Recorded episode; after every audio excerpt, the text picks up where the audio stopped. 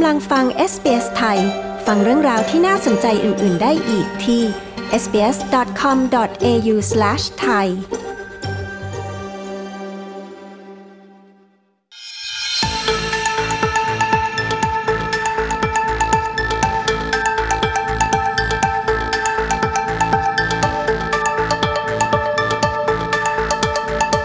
อนหน้าที่จะถึงวันเลือกตั้งรัฐบาลกลางของออสเตรเลีย วันที่ 21 พฤษภาคมนี้ SBS ไทยได้สอบถามคนไทย ในชุมชนไทยจากหลายบทบาท ว่าอยากจะให้รัฐบาลชุดใหม่เป็นอย่างไร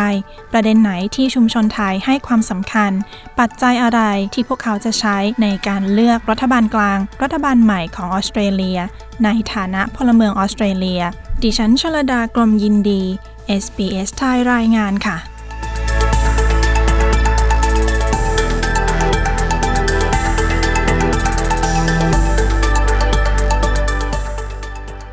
ชื่อนัชออนนะคะ เป็นคุณแม่ลูกสองอยู่แถวเซาท์อีสต์เมลเบิร์นนะคะ ค่ะ คุณนัชออนในฐานะคุณแม่นะคะ แล้วก็ในฐานะภรรยาที่มีครอบครัวในออสเตรเลียเนี่ยนะคะ ประเด็นอะไรที่จะเป็นตัวตัดสินใจในการเลือกตั้งครั้งนี้คะก็ต้องเป็นเรื่องอาความช่วยเหลือที่ให้กับครอบครัว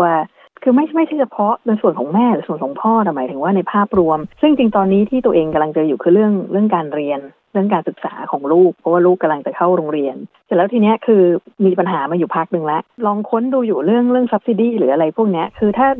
ลูกได้เข้าโรงเรียนรัฐบาลเนี่ยมันจะไม่มีค่าใช้จ่าย แต่พอเข้าโรงเรียนเอกชนปั๊บมันจะมีค่าใช้จ่าย ซึ่งตรงเนี้ยรัฐบาลไม่ได้ช่วย แล้วคือพ่อแม่หลายคนอะเขาไม่ได้เลือกว่าเขาอยากให้ลูกเรียนที่ที่โรงเรียนเอกชนแต่เหมือนมันโรงเรียนรัฐบาลที่อยู่ในโซนอะแรงกิ้งมันไม่ดี คือประวัติมันไม่ดีเพราะอย่างบางโรงเรียนเนี่ยตำรวจไปจับ เด็กที่โรงเรียนอะ ซึ่งมันมีคนอืมเห็นเขาก็จะภาพลักษณ์ไม่ดีละ พ่อแม่ก็ไม่อยากส่งแล้ว แต่มันเป็นโรงเรียนที่อยู่ในโซนเขาก็ไม่มีทางเลือกก็ต้องไปส่งเข้าโรงเรียนเอกชนแถวบ้านซึ่งมันมีค่าใช้จ่าย คือมองว่าเอ่อรัฐบาลเนี่ยคือเขาก็มีเงินช่วยเหลือส่วนอื่น แล้วเพราะตัวเองก็หามาพักหนึ่งแต่ส่วนที่เป็นโรงเรียนอะมันไม่มีนะโรงเรียนเอกชนเนี่ยคือพยายามหาอยู่เพราะฉะนั้นจริงๆถ้ารัฐบาลเนี่ยช่วยเรื่องเงินตรงนี้ได้ก็ดี อย่างสมมติเนี่ยโรงเรียนเอกชนที่เช็คเนี่ยราคาต่ำสุดเนี่ยปีละ 3,750 ในขณะที่เทียบกันกับโรงเรียนรัฐบาลในโซนอะมันเป็นศูนย์คือเงิน 3,750สำหรับบางครอบครัวมันก็ไม่ได้น้อยเพราะมันเอาไปทำอย่างอื่นได้อืมแต่ส่วนใหญ่เนี่ยมันไม่ใช่ราคานี้หรอกเพราะที่เช็คมาเนี่ยต่ำๆก็ห้าพันละไอโรงเรียนที่สามพันกว่าเนี่ยเป็นโรงเรียนโรงเรียนแคทอลิกเขาก็มีเงื่อนไขอีกถ้าจะเข้าก็ต้องเป็นแคทอลิกไอคนที่ไม่ใช่แคทอลิกเป็นฮินดูเป็นพุทธเข้าไม่ได้อีก คือมันมีเงื่อนไขพวกนี้ คืออย่างบางคนอาจจะบอกว่าอะแล้วทำไมไม่เลือกเข้าหนึ่งนะถ้ามันก็อย่างที่บอกคือ ranking มันไม่ได้แบบเลือดหลูมากคือเราก็อยากจะให้ลูกเราได้เรียนสิ่งที่ดีที่สุด เพราะจริงๆ คือเราก็มองว่าในเมื่อถ้าเราเอาลูกส่งเอกชน รัฐบาลเนี่ยจะมีภาระในด้านอ่ารับผิดชอบเรื่อง funding ของโรงเรียนรัฐบาลน้อยลงถูกไหมเพราะพ่อแม่เขาเอาลูกมาเข้าเอกชนค่ะในขณะที่พ่อแม่เองก็จ่ายภาษีเท่ากันอะทำไมรัฐบาลไม่ช่วย รัฐบาลอืม subsidy ให้โรงเรียนรัฐบาลแล้วทำไมรัฐบาลไม่ไม่ให้ subsidy โรงเรียนเอกชน คือทุกคนก็จ่ายภาษีเหมือนกันอันนี้คือที่เรามองอะนะแล้วมีเรื่องอะไรที่อยากให้รัฐบาลใหม่เนี่ยค่ะ ให้การอืมช่วยเหลือชุมชนไทย หรืออมอสเตรเลียโดยรวม หรือไม่อืมยังไงบ้างคะ ก็ออสเตรเลียโดยรวมไม่พูดถึงเนี่ยเอาชุมชนไทยมันใกล้ตัวเราค่ะที่เจอเนี่ยคือสำหรับชุมชนไทยที่ในรัฐบางรัฐเนี่ยมีความช่วยเหลือเฉพาะเจาะจงสำหรับชุมชนไทยโดยเฉพาะ แต่บางรัฐจะไม่มีอย่างวิกตอเรียเนี่ยคือมีมีเพื่อนมีลูกค้าบางทีเขาอึดอัดใจเขาอยากจะคุยนะเราบอกมันมีความช่วยเหลือนะมันมีแต่มันไม่ใช่คนไทย คือมันเป็นคนของรัฐบาล คือคือ you คุยได้แหละ แล้วก็ you คุยผ่านล่าม คือคือจริง ๆ คุยผ่านล่ามก็ได้ แต่ว่าในขณะที่ social worker ที่ไม่ใช่คนไทยเนี่ยเขาจะไม่เข้าใจเรื่องวัฒนธรรมไทย แล้วพอเวลาใช้ล่ามคนไทยล่ามนะรู้เรื่องวัฒนธรรมแต่ล่ามจะไปไปให้คำปรึกษาเองก็ไม่ใช่ถูกไหมมันไม่ใช่หน้าที่เขา เพราะฉะนั้นจริงๆนะคือคือมองว่าเนี่ยน่าจะจัดสรรงบประมาณ เพื่อความช่วยเหลือให้ชุมชนไทยโดยเฉพาะ หรืออย่างน้อยๆก็อาจจะมาเป็นส่วนย่อยของชุมชน ชุมชนเอเชียอะไรอย่างนี้ก็ได้แต่ว่าจัดมีเป็นกลุ่มย่อยอะไรเงี้ยคิดว่านะคือรัฐบาลต้องไปต้องไปคิดเอาเองว่าจะทำยังไงนี่เราก็ให้แต่ความเห็นเฉยๆอืม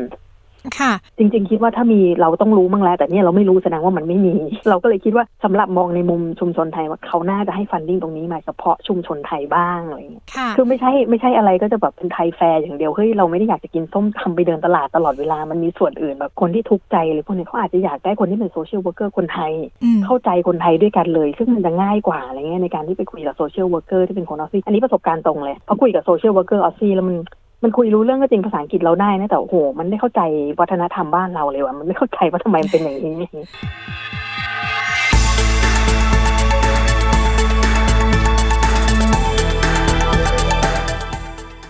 สสวัสดีครับ ผมชื่อเนอร์ครับอ่าอาศัยอยู่ที่เมลเบิร์นออสเตรเลียครับ ในการที่จะเลือกตั้งครั้งใหม่เนี่ยนะคะอืมอยากให้รัฐบาลใหม่มีนโยบายช่วยเหลือคนที่ทำงานยังไงบ้างคะ โดยเฉพาะคนที่ไม่มีครอบครัว เอ่อโดยปกติแล้วนะครับ เรื่องเวลาเลือกตั้งเนี่ย คนที่เป็นโสดหรือไม่มีครอบครัวเนี่ยนะครับ จะจะเหมือนกระถูกทอดทิ้งเพราะว่าไม่ค่อยได้มีนโยบายอะไรมาสนับสนุน เพราะว่าถือว่าเป็นกลุ่มที่ต้องแค่รับผิดชอบตัวเองสำหรับผมนะครับ ถ้ารัฐบาลอยากจะสนับสนุน ก็อยากจะให้มีโครงการเรียนฟรี พื่อที่จะไปพัฒนาทักษะจะได้งานที่ดีขึ้นนะแต่เป็นคอร์สระยะสั้นๆ ไม่เกินหกเดือน เพราะว่าคนโสดส่วนใหญ่เนี่ยอาจจะมีการได้กู้เงินค่าเล่าเรียนมาจากรัฐบาลอยู่แล้ว การที่จะต้องไปเรียนเสริมทักษะแล้วต้องไปเป็นหนี้เพิ่มเนี่ยอาจจะทำให้คนกลุ่มนี้ไม่อยากไปเรียนหนังสือเพิ่มหรือไม่อยากไปฝึกฝนทักษะเพิ่ม อีกอย่างก็คืออยากให้รัฐบาลเนี่ยอุดหนุนค่าเช่าสำหรับผู้ที่มีรายได้น้อย ให้เขามีเงินสะสมเพิ่ม ในอนาคตที่อาจจะสามารถไปซื้อบ้านด้วยรายได้คนเดียวได้ อีกกรณีก็คือว่าอยากให้รัฐบาล สนับสนุนเงินฝากเพื่อบ้านหลังแรก โดยการที่ว่ารัฐบาลจะสนับสนุนหนึ่งต่อหนึ่งหรือว่าถ้าเราไปไปฝากปีละหนึ่งพันรัฐบาลก็จะสนับสนุนอีกหนึ่งพันแต่เงินเนี้ยไม่สามารถจะถอนได้จนกว่าจะถึงกำหนด ที่รัฐบาลกำหนดเอาไว้ พูดเรื่องประเด็นบ้านนี่เป็นประเด็นที่สำคัญสำหรับหลายคนมากเลยนะคะ โดยเฉพาะตอนนี้ที่อัตราดอกเบี้ย เพิ่มขึ้นมาจนกระทบคนที่มีบ้าน หรือคนที่กำลังเตรียมตัวจะซื้อบ้าน คุณน่ามีความคิดเห็นตรงนี้ยังไงบ้างคะ ปัญหาคือว่าตอนนี้อัตราดอกเบี้ยเริ่มจะขยับตัวสูงขึ้น แล้วก็ผู้ซื้อบ้าน กลุ่มใหญ่เนี่ยได้กู้เงินจนสุดเพดานทำให้ไม่มีช่องว่างรายได้ที่อาจจะไปเพียงพอที่จะไปจ่ายเงินกู้บ้าน ถ้าดอกเบี้ยเพิ่มสูงขึ้นมากๆสำหรับคนที่กำลังมองหาจะจะซื้อบ้านก็อาจจะเป็นโอกาส เพราะว่าเมื่อดอกเบี้ยขยับตัวสูงขึ้น ราคาบ้านก็ จะถูกลง แต่ว่าด้วยดอกเบี้ยที่สูงขึ้นเนี่ยก็จะทำให้ยังต้องเป็นภาระในการที่ต้องจ่ายอัตราเงินกู้เพิ่มขึ้นอยู่ดี ตรงนี้คิดว่ารัฐบาลใหม่เนี่ยค่ะ ควรจะให้ความช่วยเหลือตรงนี้เพิ่มเติมยังไงบ้างคะ อยากจะให้เพิ่มเงินช่วยเหลือบ้านหลังแรกเนี่ยฮะจากปกติที่ให้อยู่แล้ว ก็อยากจะขอให้เพิ่มขึ้น เพราะว่าราคาบ้านเนี่ยถีบตัวสูงขึ้น แต่เงินช่วยเหลือตรงเนี้ยยังอัตราคงเดิม อีกกรณีก็คือว่าถ้าเป็นไปได้ที่รัฐบาลจะให้สิทธิ์สำหรับผู้ที่ซื้อบ้านหลังแรกเนี่ย ได้อัตราดอกเบี้ยที่พิเศษกว่าผู้ที่ซื้อบ้านหลังที่สองหรือว่าซื้อบ้านเพื่อการลงทุน แล้วสำหรับคุณเนอร์เองล่ะคะอะไรคือปัจจัยที่จะใช้ในการที่จะตัดสินใจเลือกผู้แทนหรือว่ารัฐบาลใหม่คะโดยส่วนตัวแล้วนะครับ การเลือกตั้งครั้งเนี้ยทั้งสองรัฐบาลเนี่ยก็มีนโยบายเดิมๆที่เคยใช้อยู่แล้ว ก็ทำให้สำหรับตัวผมเนี่ย ทางรัฐบาลทั้งสองรัฐบาลเนี่ยจะมีนโยบายที่ใกล้เคียงกัน ผมก็อยากที่จะเลือกอีกฝั่งหนึ่งสำหรับผมเนี่ยรัฐบาลที่อยู่นานเกินไปหรือว่าอยู่นานๆเนี่ยจะทำให้เกิดความตันในความคิดไม่มีความคิดสร้างสรรค์ใหม่ๆแล้วอาจจะเกิดภาวะที่ว่าเขาคิดว่าตำแหน่งเหล่านี้เป็นตำแหน่งที่เขาควรจะได้อยู่แล้วคราวนี้ถ้ามีรัฐบาลใหม่เนี่ยก็อาจจะเกิดหรือกลุ่มใหม่ ก็จะเกิดความคิดใหม่ๆนะความกระตือรือร้นในการทำงาน เพื่อบริหารประเทศแล้วก็ดูแลประชาชนที่ดีขึ้นครับ คุณกำลังอยู่กับ SBS ไทย ค่ะ ชื่อจิรนัทนะคะ ค่ะ ก่อนหน้านี้นะคะ จากวิกฤตโควิดเนี่ย เราเห็นได้ว่ามีปัญหาในเรื่องของบุคลากร และการขาดงบประมาณ คิดว่ารัฐบาลใหม่เนี่ยค่ะ ควรมีนโยบายหรืองบประมาณด้านสาธารณสุขยังไงบ้างคะคิดว่านะคะรัฐบาลใหม่เนี่ยควรจะลงทุนทำการทบทวนในเรื่องระบบการบริหารด้านสุขภาพในปัจจุบันนะคะ ระบุข้อบกพร่องที่ปรากฏชัดในช่วงการระบาดใหญ่ แล้วก็มองหาวิธีการปฏิรูประบบบริการสุขภาพ โดยเฉพาะอย่างยิ่งวิธีการจัดโครงสร้างแล้วก็การจัดการบุคลากรสาธารณสุขนะคะแนวคิดหนึ่งที่มีการพูดถึงคือควรที่จะปรับให้โครงสร้างบุคลากรด้านสาธารณสุขเนี่ยเป็นเหมือนกับทหารกองหนุน หรือว่ากองกำลังการรับมือเหตุฉุกเฉินเช่นดับเพลิงนะคะโดยที่มีแรงงานสำรองที่จะพร้อมเมื่อจำเป็น ดังนั้นในแง่นั้นเนี่ยรัฐบาลจึงควรที่จะลงทุนในการฝึกอบรม แล้วก็สร้างกำลังสำรอง การมีกำลังสำรองเนี่ยก็ย่อมจะหมายถึงการตอบสนองที่พร้อมนะคะซึ่งจะส่งผลให้มีการหยุดชะงักทางเศรษฐกิจน้อยลงนะคะเช่นการล็อกดาวน์เป็นต้นการปิดเมืองใหญ่ ๆ เช่นซิดนีย์หรือว่าเมลเบิร์นเนี่ยภายในหนึ่งวันเกิดการสูญเสียรายได้มากถึง 100 ล้านเหรียญนนะคะหรือว่าประมาณเกือบ 1,000 ล้านต่อสัปดาห์นะคะ ดังนั้นการลงทุนในแง่นี้เนี่ยจึงเรียกว่าสมเหตุสมผลทางเศรษฐกิจนะคะแต่ว่าอีกสิ่งหนึ่งที่เห็นได้ชัดเจนในระหว่างการระบาดใหญ่ก็คือออสเตรเลียต้องมีการพึ่งพาการนำเข้า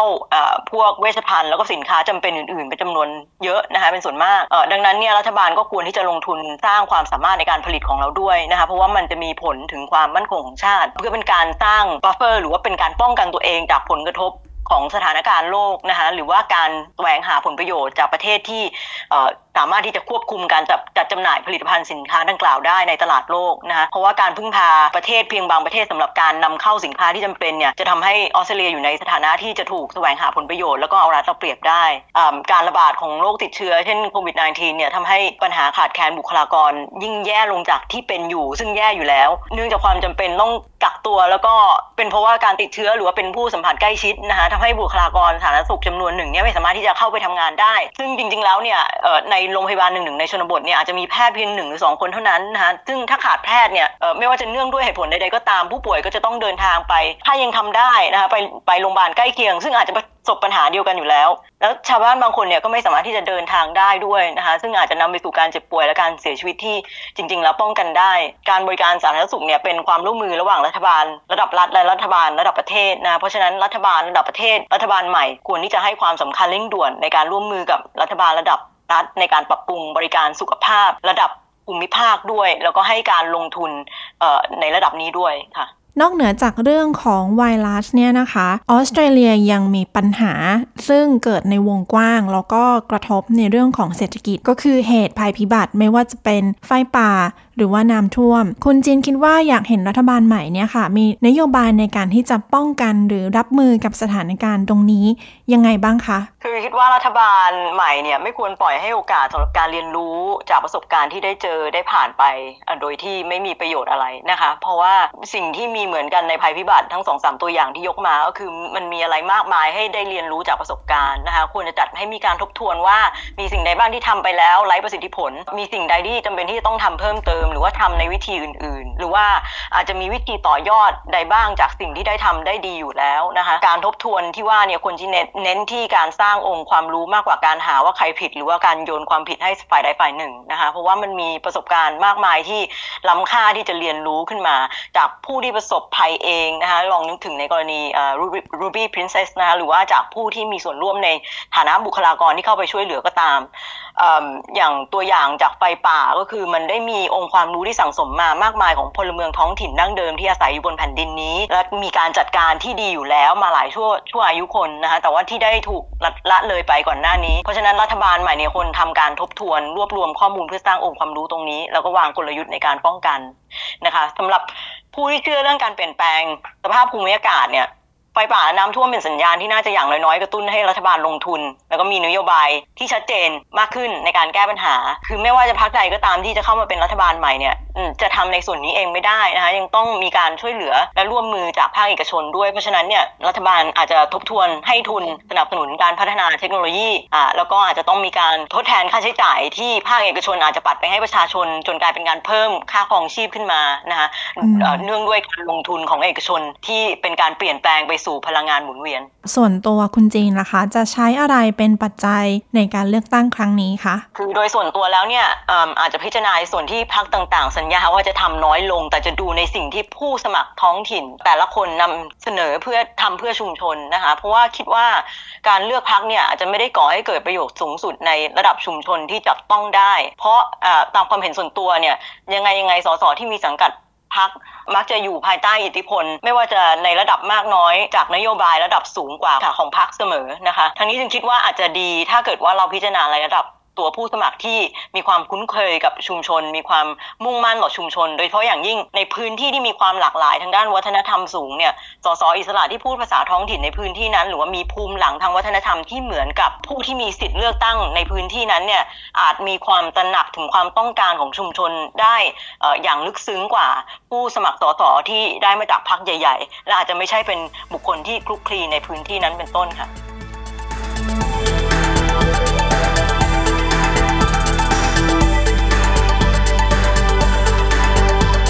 ที่จบไปนั้นคือเสียงของชุมชนไทยในออสเตรเลีย ถึงรัฐบาลสหพันธรัฐชุดใหม่ ก่อนการเลือกตั้งวันที่ 21 พฤษภาคมที่จะมาถึงนี้นะคะ ดิฉันชลดากรมยินดี SBS ไทยรายงานค่ะ